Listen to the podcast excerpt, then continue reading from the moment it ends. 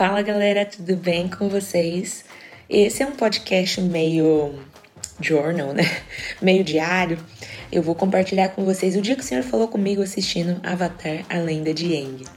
Se você já ouviu falar em Avatar, este não é o Avatar do James Cameron. Eu acho que é esse o nome do diretor. Mas é um avatar de um desenho da Nickelodeon que passou alguns anos já na televisão por assinatura e hoje está disponível no Netflix para gente acompanhar. Mas eu não vou falar aqui né, especificamente do desenho, apesar de precisar trazer uma base para vocês entenderem do que se trata. Eu vou falar sobre como que Deus pode falar conosco através de qualquer coisa. O Senhor, ele pode falar conosco através da jumenta, gente, de Balaão. Por que, que Deus não falaria conosco assistindo um desenho, né, na sala da sua casa? Mas geralmente as pessoas têm uma aversão a isso, né? A gente carrega um pouco de religiosidade nesse sentido e a gente sequer pensa que o Deus pode falar conosco enquanto nós estamos assistindo um filme, inclusive, ou qualquer outra coisa. E sim, Espírito Santo fala conosco, porque ele mora dentro de nós. Então muitas vezes nós estamos ali vivendo algum momento da nossa vida e ele traz uma reflexão a respeito daquilo, ele mostra um outro lado daquilo que nós estamos assistindo que nós não estávamos compreendendo. O Espírito Santo sempre pode falar conosco. Quantas vezes o Espírito Santo não falou para mim: está na hora de você parar de assistir isso que você está assistindo.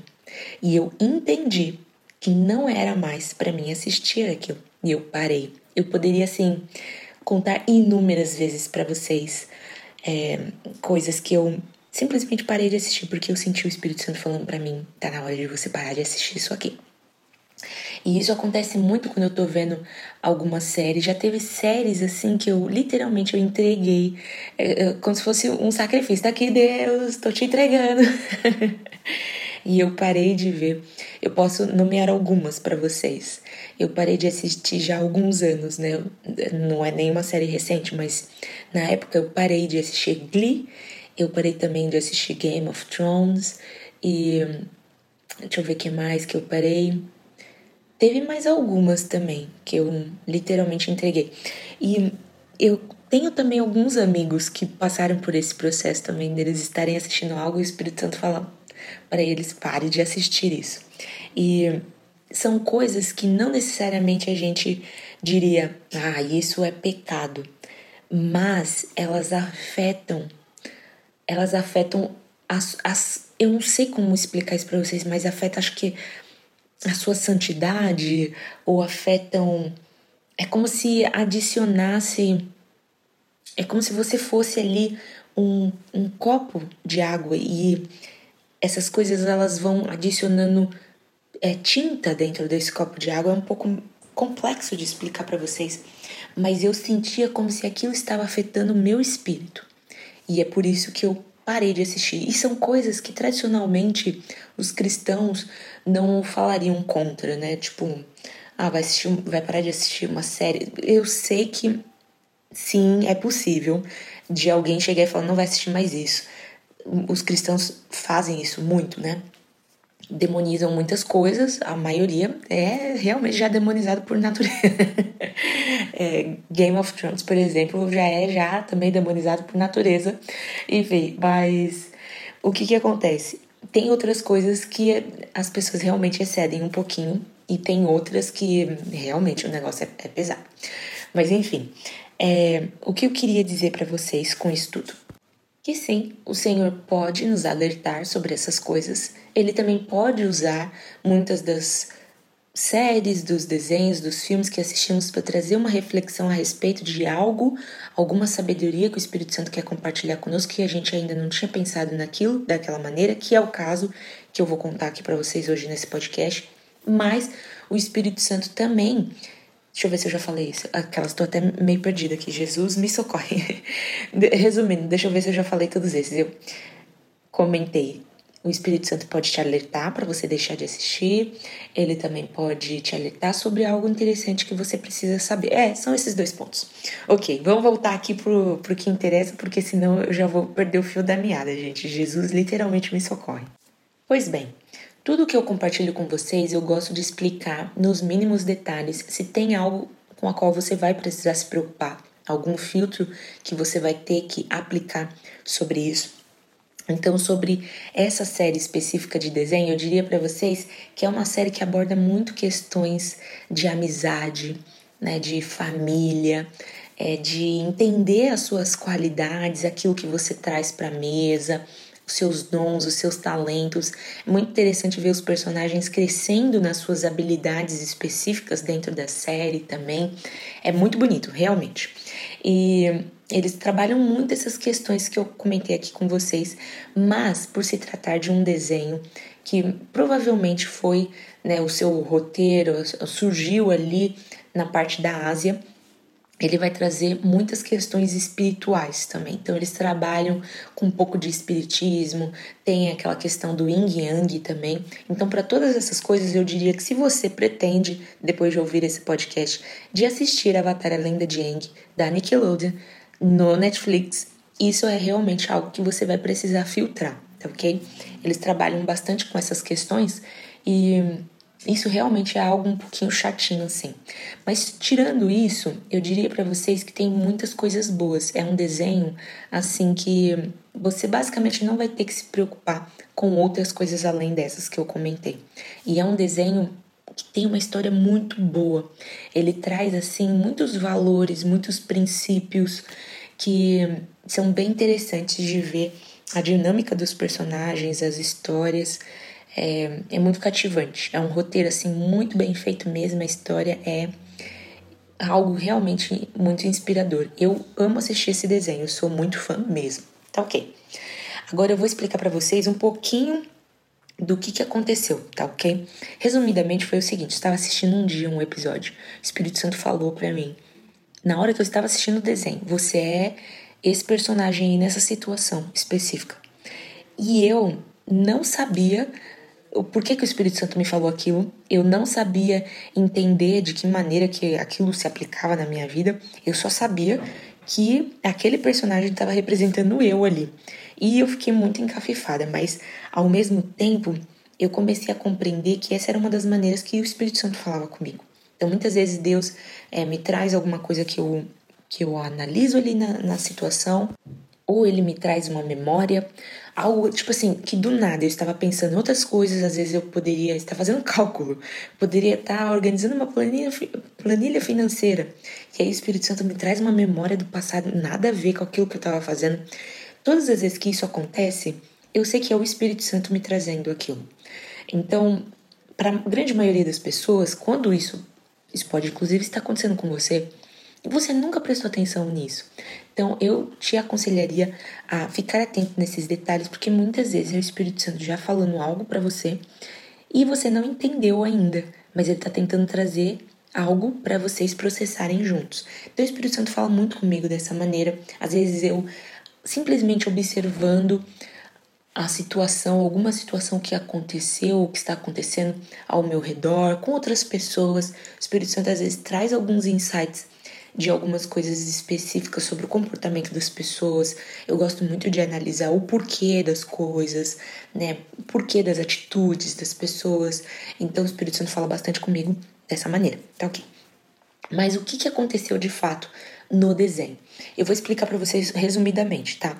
Esse desenho, ele trabalha com diversas pessoas que têm habilidades diferentes. É como se fosse em outro não universo, né? Porque aí já fica meio Marvel, mas é, na história do desenho existem diversos reinos.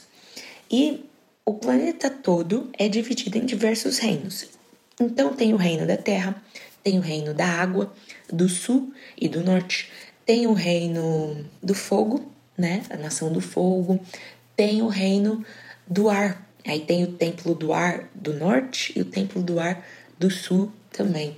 Então, tem diversas nações e essas nações representam os quatro elementos, né? Então tem terra, ar, fogo e água. E dentro dessas nações existem pessoas específicas que são dominadores desses elementos. Então elas conseguem lutar com a terra, com a água, fazer coisas, né? Não somente lutar. É que por ser um desenho com essa pegada mais asiática, é óbvio que eles iam trazer artes marciais e essas coisas todas, né? Mas o que que acontece?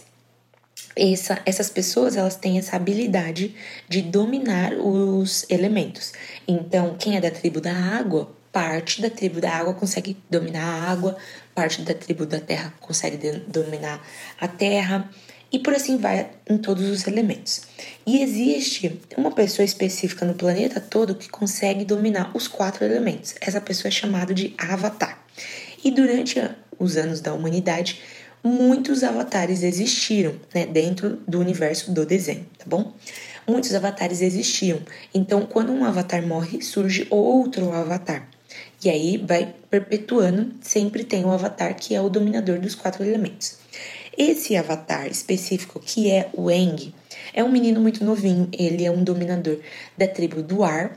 E por ele ser muito novinho, ele, ele volta numa, numa época específica ali da humanidade, onde todas as nações estão lutando entre si. Mais especificamente, a nação do fogo está tentando é, dominar todas as outras nações e eliminar todos os outros dominadores. E esse avatar Wang, ele precisa aprender a dominar os outros elementos. E aí você acompanha a jornada dele de aprender a dominar a terra, a água é, e o fogo, né? Porque o ar ele já sabe. E aí tem várias coisas que vão acontecendo, várias histórias. E uma história específica que, que acontece é que ele não consegue dominar o fogo porque ninguém da, da tribo, da nação do fogo, né? quer ensinar ele a dominar o fogo, porque essa é a nação inimiga que está tentando dominar todas as outras. E o Avatar, ele vai, ele vai querer parar essa guerra, né? E ele tá nessa jornada, só que ele é só um menino. E aí ele tem vários amigos, cada amigo tem uma dominação específica, ele tem amigos que também não são dominadores. Por isso que eu falo para vocês que aborda muito essa questão de amizade e tal, isso é bem legal. Tá. Aí o filho, o herdeiro da nação do fogo, ele é exilado por causa de uma situação específica que aconteceu e o pai dele exilia, exilia, meu Deus, manda ele pro exílio. E esse rapaz, ele tem sérios complexos de identidade e ele tem o sonho de conquistar, de conseguir, né, perseguir e capturar o Avatar, porque dessa maneira o pai dele vai aceitar ele de volta, que o pai dele é o Senhor do Fogo justamente o imperador que está tentando eliminar todas as outras nações, né? Dominar todas as outras nações. Então ele acha que se ele fizer isso, ele vai conseguir o amor do pai dele. E não querendo dar muito spoiler para vocês, né? O que eu diria a respeito desse jovem? O nome dele é Zuko. O Zuko tem um determinado momento que ele tem um surto, assim, acontece várias coisas e ele acaba descobrindo que o Avatar não é o inimigo dele. E aí, quando ele chega a essa conscientização, ele decide ajudar o Avatar.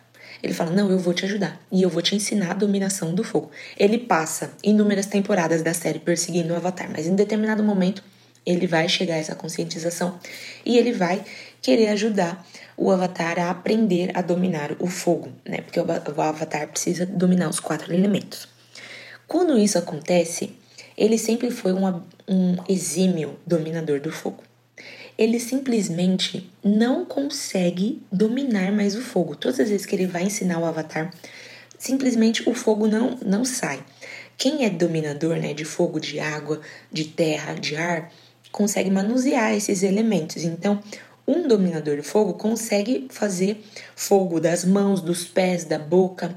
Eles conseguem manifestar o fogo dessa maneira, entendeu? E o pessoal da água não consegue manifestar assim do nada, mas eles encontrarem um pouco de água, eles já conseguem dominar aquela água também.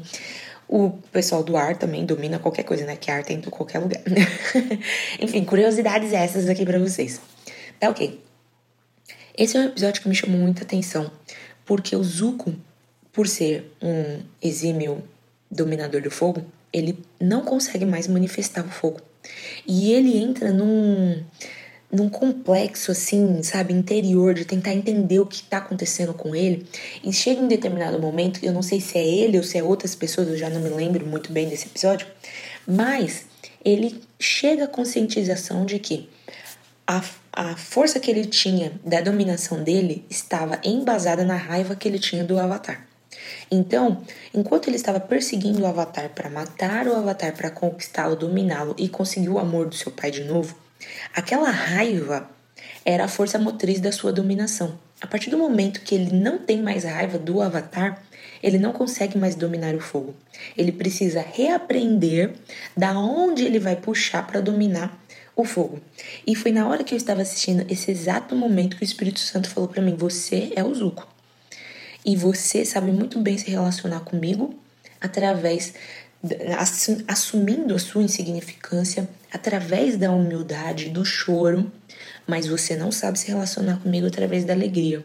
E em um outro momento, o Espírito Santo falou para mim: Você não sabe se relacionar comigo através da alegria, e a alegria é uma das maiores forças da sua nação. Até hoje eu encontro detalhes específicos a respeito desse desenho e a respeito da minha identidade e daquilo que o Senhor fala a meu, a meu respeito também.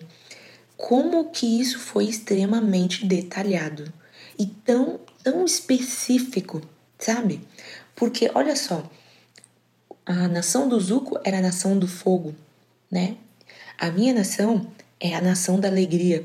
E o Espírito Santo estava fazendo esse contraste, trazendo para mim. Isso era uma análise, gente, que eu nunca ia chegar nesse ponto. É, é, é brisado demais para mim, é, é, é profundo demais para mim. Eu nunca ia ver esses detalhes. Mas o Espírito Santo trouxe algo que eu gostava muito para me mostrar uma verdade que estava se reproduzindo na minha vida e eu não estava percebendo esse padrão. Então, da mesma maneira que o Zuko tinha ali a sua nação com a, com a força do fogo, eu tenho a minha nação e a força do Brasil é a alegria. Só que eu não sabia me relacionar com Deus através da alegria. E a motivação que eu tinha até então para me relacionar com Deus, ela era muito válida. É uma das maneiras que você pode se conectar com Deus, porque, querendo ou não, nós nunca seremos alguma coisa, né?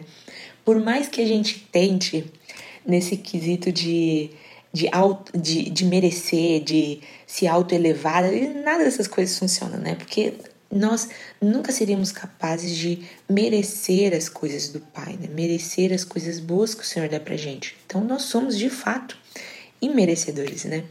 E uma das maneiras de se conectar com Deus é reconhecendo a sua insignificância perante um Criador que fez de tudo para estar ao nosso lado, para simplesmente trazer todos nós ao seu lado. Deus fez isso por nós. Então, essa é uma maneira de se conectar com Deus. Mas ela, a motoca, a motoca aqui tá cantando pesado, hein, gente? a rua ali, o pessoal na rua tá. Enfim.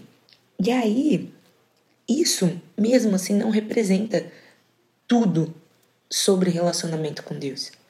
Porque o Senhor é um Deus de festa, o Senhor é um Deus de alegria. Na palavra de Deus nós vemos inúmeras festas. O seu povo era um povo de alegria também. Deus tenta sempre trazer essa realização para o seu povo, né? Acontecia um marco muito importante ali para o povo. Vamos ter a festa, vamos ter a Páscoa, vamos ter isso. Vamos, se você for dar uma olhada na, no, no judaísmo, né? Para os judeus, os israelitas, você vai ver que existem diversas festas, justamente por causa desse contexto, né? O quanto que o Senhor prioriza isso. E eu sabia me conectar com Deus através da humildade, mas não sabia me conectar com Deus através da alegria. E naquele momento eu entendi que pelos próximos meses o Senhor ia me levar numa jornada com esse negócio aí de alegria. Eu não sabia como que ia acontecer, como que ia ser, mas eu sabia que ia ser algo relacionado com alegria. E gente, foi tudo no meu segundo ano da escola, tudo isso que eu contei para vocês até agora aconteceu no summer, né? O período que a gente volta do primeiro ano de férias e depois a gente se prepara para ir pro segundo ano da escola ministerial. Então, aconteceu aí, se não me engano, em maio de 2019 até setembro de 2019, que foi quando eu ingressei no segundo ano da escola. E no meu segundo ano da escola, gente, eu poderia, assim, simplesmente falar uma atrás da outra das coisas que eu fui vendo Deus me levando nessa jornada de alegria. E, por exemplo, meu pastor da BSSM no segundo ano era conhecido como o pastor Drunk do Holy Spirit. Drunk é, é bêbado do Espírito Santo. E uma das manifestações do Espírito Santo é a unção do riso, né? A unção da alegria. E o Espírito Santo me levou nessa jornada e o meu ardir era totalmente livre para qualquer manifestação do Espírito Santo. Era um ambiente assim, uma zona livre para qualquer manifestação do Espírito Santo. E eu acho que isso foi uma quebra de paradigma para mim, foi uma quebra de religiosidade. Eu já estava acostumada com esse ambiente de liberdade do Espírito Santo através do primeiro ano da escola, mas eu diria que o meu segundo ano foi assim um breakthrough, um romper nessa área de fato, onde eu literalmente abracei a alegria do Espírito Santo em tudo. Existiam diversos túneis do fogo dentro do meu Ardi, que era um encontro semanal que a gente fazia com 70 jovens, né, 70 pessoas da, da escola, e você passava o ano todo se encontrando com esses 70 é, essas 70 pessoas que eram representavam o seu Ardi e eram cuidados por um pastor específico. E o meu pastor, gente, ele foi assim sensacional. Eu diria que o, o filtro dele era justamente essa quebra de performance com o Espírito Santo, sabe? Que o Espírito Santo tem que agir de uma determinada maneira para que você não se sinta ofendido com ele, sabe? Muitas vezes, por a gente não ter uma manifestação específica do Espírito Santo, a gente julga as outras, né? Então a gente julga o irmãozinho que tá na unção do riso, a gente julga a irmãzinha que tá na unção do lá lá lá lá lá lá. lá. a gente vai julgando as pessoas e a gente não percebe por quê?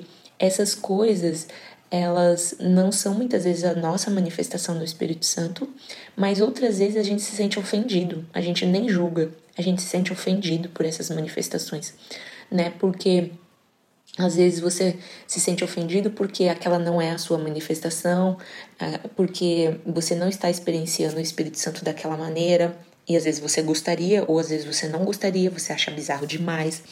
E, e assim, gente, mandando a real para vocês. Existem muitas referências bíblicas a respeito das manifestações é, do Espírito Santo. Eu fiz uma aula, inclusive, quando eu estava na escola, que era Revival Apologetics, que significa apologética do avivamento, que mostra, traz tantos pontos interessantes, porque muitas vezes a gente fica tão ofendido, né, com a unção da alegria ou a manifestação, é, outra manifestação do Espírito Santo no nosso ambiente, que isso acaba criando uma barreira. Então é por isso que o meu pastor ele falava, uma das ministrações chaves assim do meu pastor.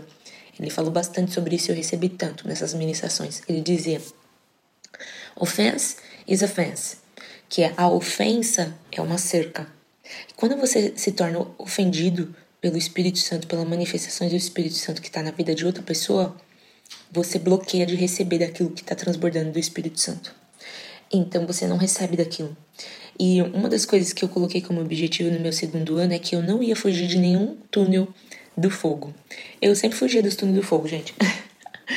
eu sempre fugia dos túneis do fogo, assim, não fugia, fugia, mas tipo assim, eu não fazia questão de passar, entendeu? Eu tava de boas na minha vida, falando, ai não, gente, túnel do fogo de novo. Tinha um, cada meia hora na escola tinha um túnel do fogo. então, eu fiz um compromisso com Deus naquele ano. Eu me comprometia a entrar e passar por todo o túnel do fogo que eu visse. Eu não poderia fugir. E eu assim fiz. Então, eu vou até pegar aqui um versículo para vocês que eu acho muito válido, que é um profeta no Velho Testamento falando que quando ele está na presença do Senhor, ele se sente como um homem bêbado, né? Os pés trêmulos. E esse versículo está em Jeremias 23, do 9 em diante. Diz o seguinte: a respeito dos profetas, eu disse o seguinte: o meu coração está esmagado e eu estou tremendo por causa de Deus, o Senhor, por causa das suas santas palavras.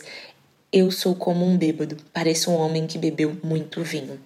E eu gosto muito desse versículo porque foi um dos versículos que o meu professor na aula de Revival Apologetics trouxe para gente compreender as manifestações do Espírito Santo, né? Aqui o profeta Jeremias estava falando que quando ele estava ali na presença do Espírito Santo, ele se sentia, inclusive, como um homem, um homem bêbado, né, que bebeu muito. E essa é, inclusive, uma das manifestações do Espírito Santo, né? Você fica com o corpo mole, você não sente as suas pernas e A unção do riso também acontece muitas vezes. Enfim, existem inúmeras manifestações do Espírito Santo, mas o foco desse podcast não é isso. Mas eu quis trazer essa breve descrição, essa base para vocês compreenderem como que foi aquele período da minha vida e para que eu me recorde também disso. Esse podcast é um journal também, porque esse foi um momento muito importante para mim. Eu diria que entender as forças da minha nação, do meu povo, e saber que o Brasil é conhecido por sua alegria. Não é à toa que essas coisas acontecem, sabe? Muitas vezes a gente acha que pode ser ah, só uma coincidência. Coincidências para o Senhor não existem. Já foram já minuciosamente programadas para Ele antes mesmo da existência desse planeta, né? O Senhor já sabia de tudo.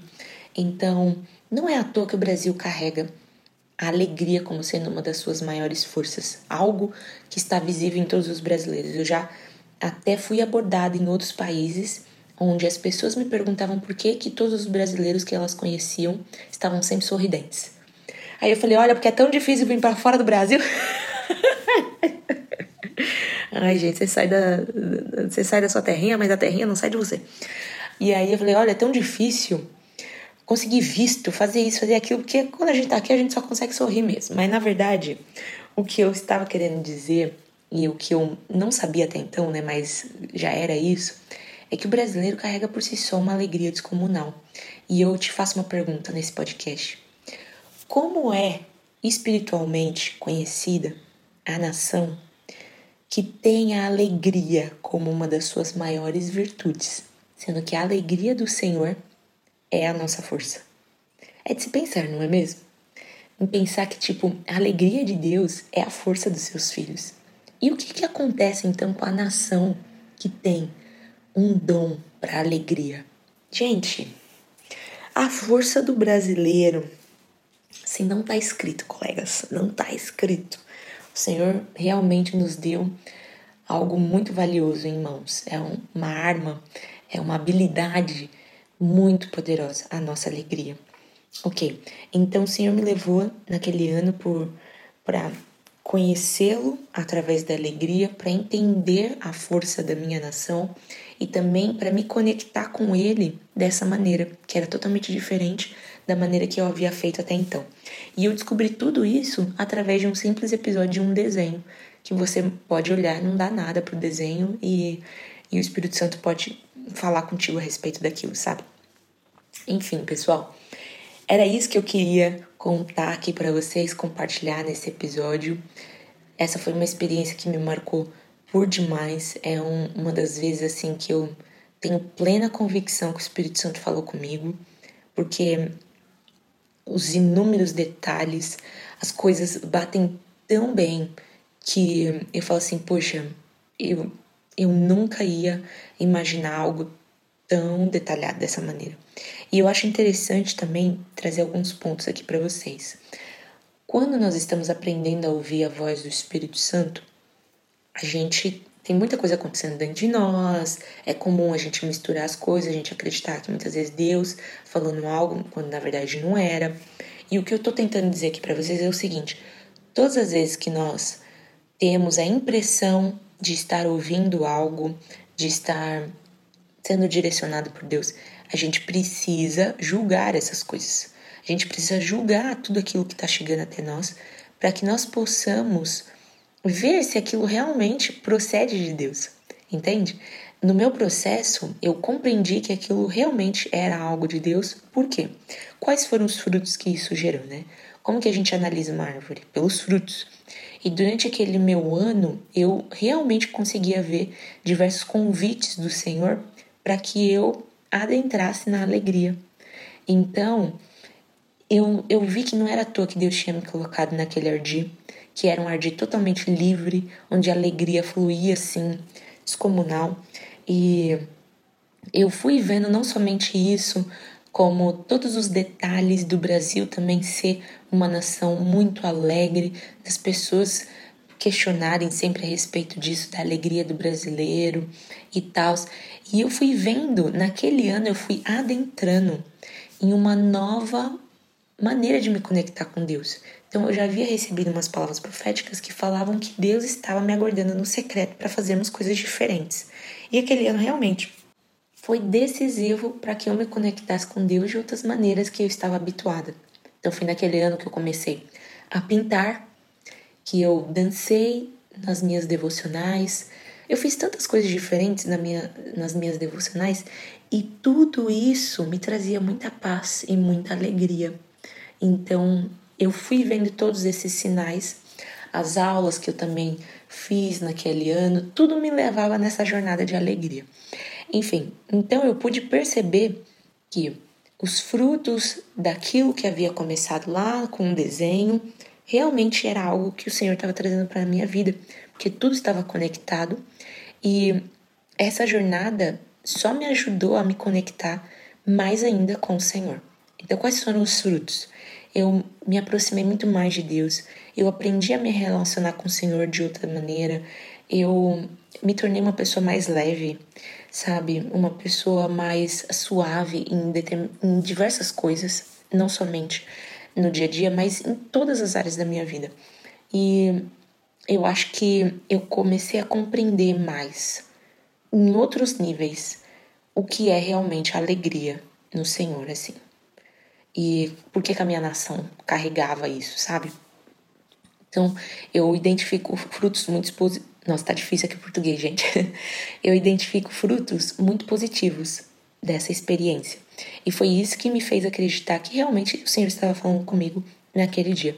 Então, eu também te encorajo a fazer esse tipo de análise, a sempre trazer ali a palavra de Deus, né? Tudo que a gente recebe no, no nosso espírito, recebe às vezes alguma coisa vem na nossa mente e tal, a gente pode analisar e a gente precisa analisar segundo a palavra de Deus, né?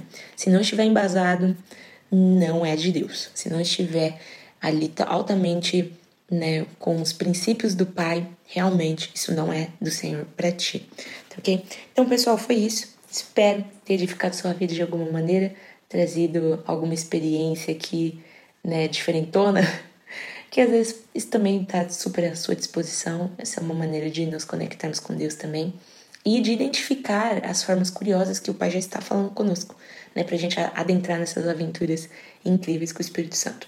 É isso, fiquem com Deus, um grande beijo, até a próxima. Tchau, tchau.